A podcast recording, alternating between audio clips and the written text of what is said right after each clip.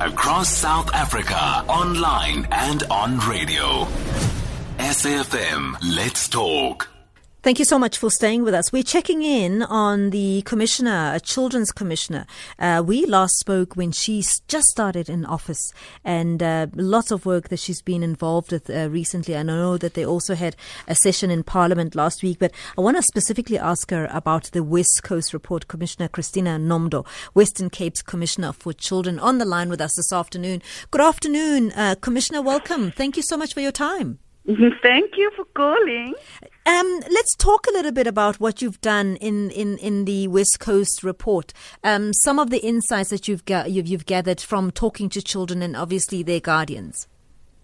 Yes, I think that one of the most important strategies of the Commissioner's office is to touch base with children in their lived realities. So it's useless for me to sit in an office in Cape Town and say that I understand the realities of children across the province. So I ventured out to the West Coast in October and November of last year and conducted workshops with children and their guardians, correct. And um, the, the main uh, orientation of those workshops is to, under, to gain an awareness and understanding of child rights mm-hmm. by both parents and children but most exciting for both parties are that they're given the opportunities to give advice to the departments for which I have oversight, which is health, social development, education, and sports and culture. Mm. And uh, just how difficult was this work then? If you said you went around November when, when we were still in the middle of COVID, we still are, uh, how difficult was it for you to go and engage them in the communities? Yes, I mean, I work very closely with the Department of Health so that we could observe all protocols and also with, um, you know, the, the, the outreach was really made possible by the Department of Local Government mm. who have community development workers, can tell us what the status of the community is and the health department tells us what the health status is like. And, and then we, we conduct workshops in the safest way possible. Mm. And talk to me about what they highlighted the most uh, in these workshops. I think that uh, you know, uh, let's say uh, we we call we start with a safety match, sure. and uh, you know, children are um, drawing places of safety and uh, dangerous places. Mm and even the places of safety are dangerous. Mm, so mm, they have to mm, mitigate that by moving in groups, mm, perhaps. Mm. If they have to go to the shop, there's good things at the shop, but there's also bad things at the shop. There's good things at the school, but also bad things at the school. So, um, you know, children are left to to actually use their wisdom and say, let's move in groups. Let's um, let's not go there during that time of day. So they become very aware of the risks that they have to face from a safety perspective. Mm-hmm. Um, from a health perspective, we really felt that the ethos of care may be a little bit, um, you know, we, we could do lots more work on that, yep. more approachable health practitioners yes. and facilities. And in the education, um, you know, I in, in the West Coast, every school reported that there's still the use of corporal punishment. Sure. And that is very alarming for me um, since uh, we abolished corporal punishment in schools long ago. Social development, um, they were very aware, children as well as their parents, that, that we need some prevention measures, not just responsive measures, mm-hmm. but we need to have programs that build resilience and build skills for, uh, for children, for example, so that they stay in school longer or that they um, have extramural activities so that they don't engage in antisocial behaviors. Mm. From a cultural affairs and sport um, perspective, I, I noted there that we need to le- really level the playing field. I say that anecdotally, but yes. you know, the fields are, for example, they will say, there are pigs on the field. Oh. There are oh. broken bottles and sand on the field where we're supposed to do our athletics. Mm. And, uh, you know, those were the the, that's what the information that the children gave me about their lived realities. There's, they went into some detail about, I mean, this is interesting, about what they feel are, are attitudes that we need to correct as adults uh, when they go to clinics, for instance, and where they say, you know, the nurses could be nicer and so on. I thought that was quite telling. Yes, uh, like I say, I think uh, across the board in the social cluster, mm. uh, I will focus a lot on trying to get the government departments to reflect on their ethos of care. Mm. It's not just enough to provide the services, yes. it's how you engage people that also affords them the right to dignity mm-hmm. and equality. You know, the way you feel when you go to a place and it's welcoming and you feel as if your, your confidences will be kept at the clinic and, and the sister or the nurse is very helpful. You go away feeling human, you know. Yeah. Uh, the opposite of that is you feel dehumanized. You feel as if your dignity is violated. And the information that you get from the health uh, system then you treat with skepticism yes. because you don't trust that person who's given you this health advice. So I think that I've already had significant um, conversations with the Department of, of Health around this issue.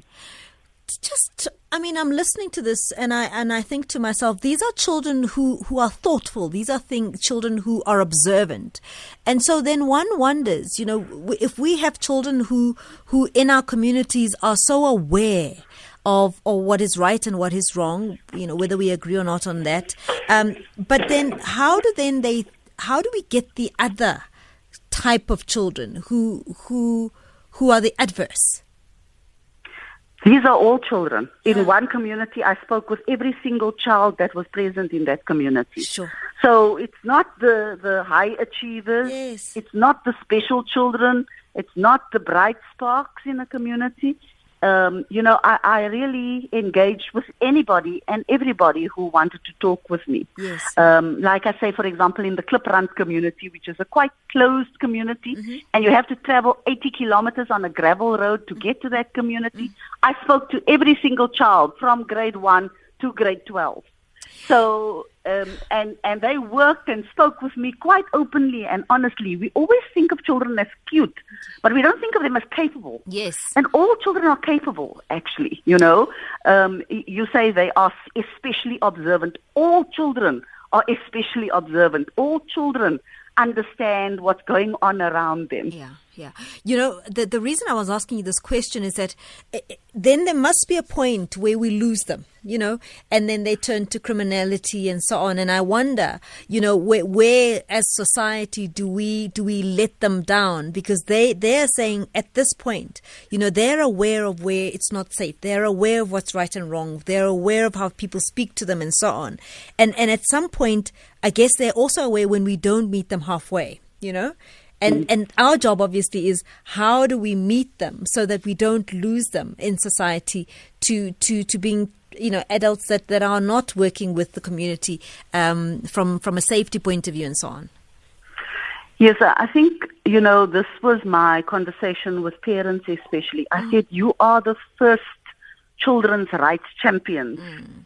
You know, you are the first line of defense. Um, if your home is not conducive mm. to positive and optimal development of the child, there is where we let them down, right from the starting blocks.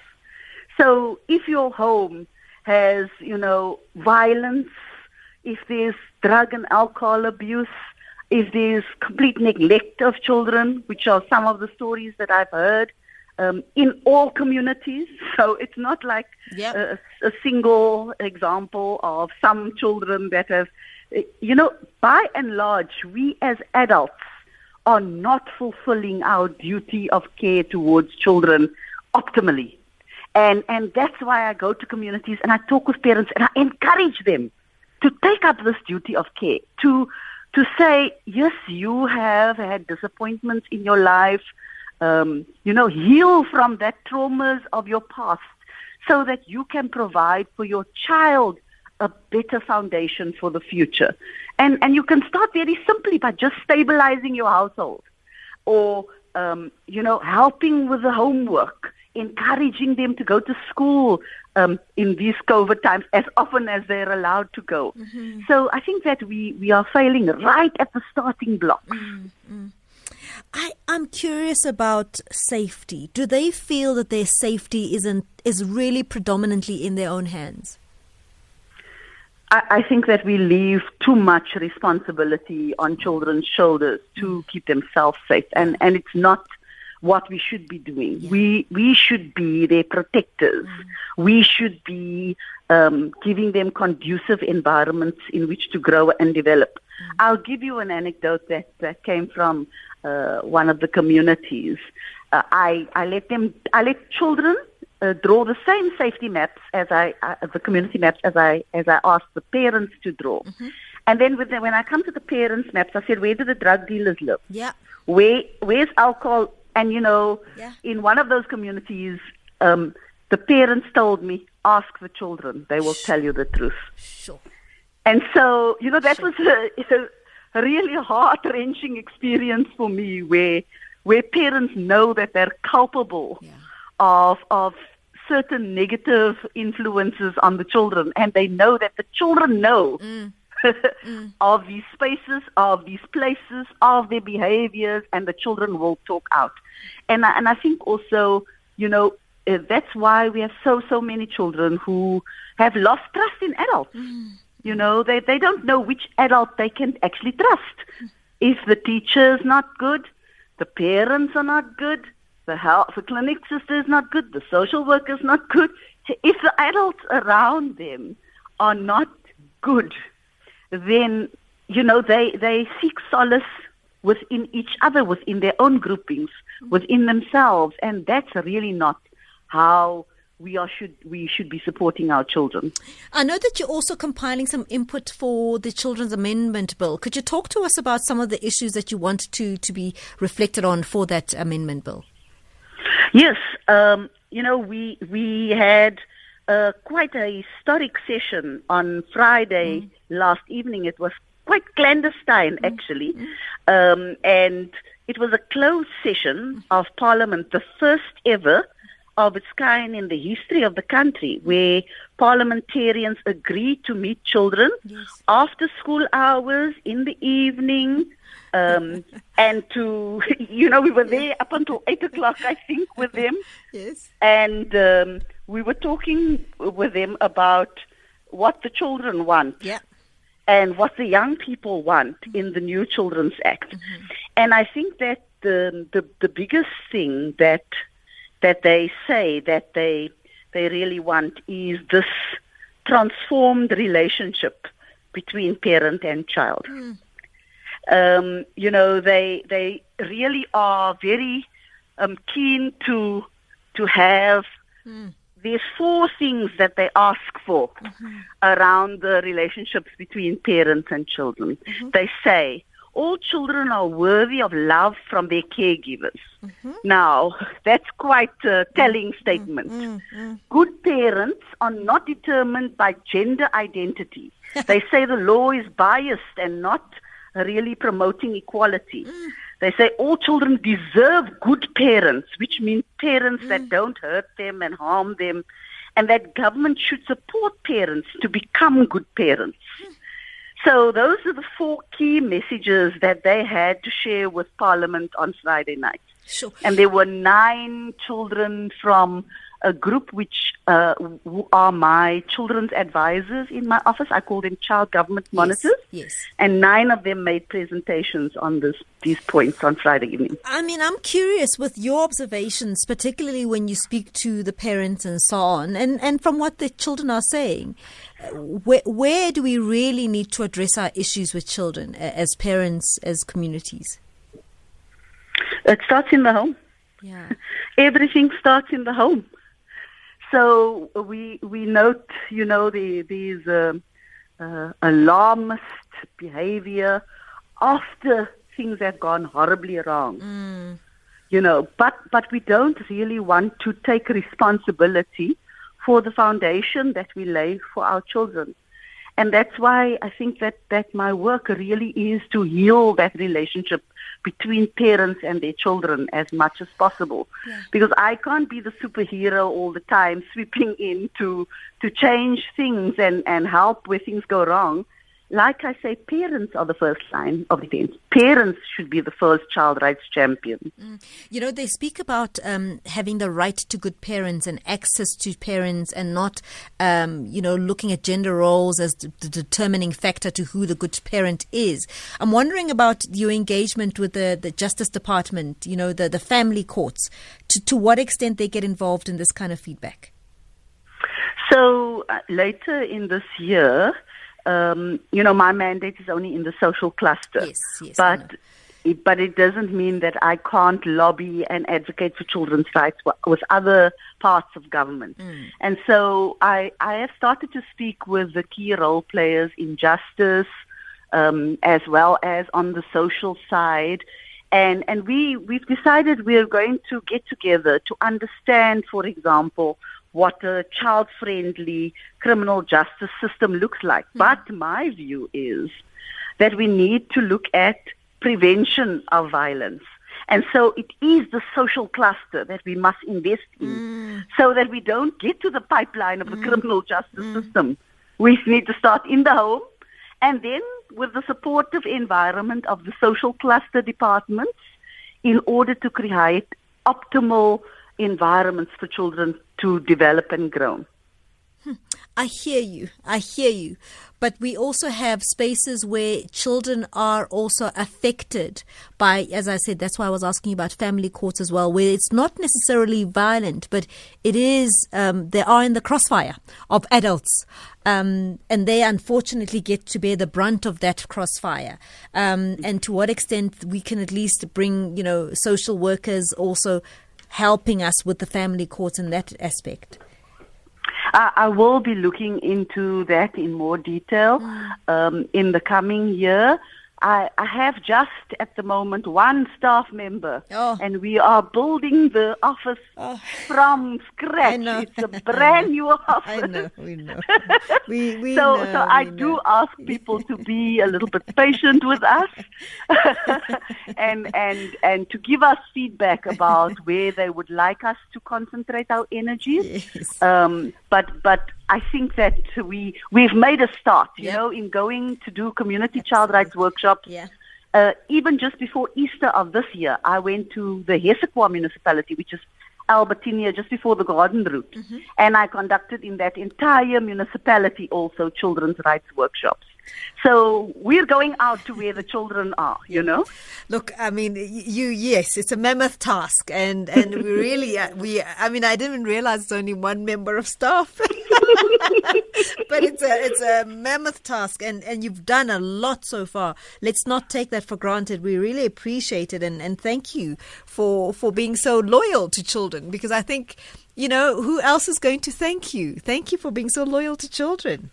Uh, my my reward comes in uh, when, the children start to trust me and start to share with me and want to be change agents mm. themselves, and that's why really I, I get the most reward and feedback from my child advisors in my yes. office who always keep me on track yeah. and tell me when I'm uh, when I need to step up my game. Yeah. and and just a quick one, um, just by way of assessing COVID and its effect on children. We were just speaking about hunger and how, what you know what effect it has on children.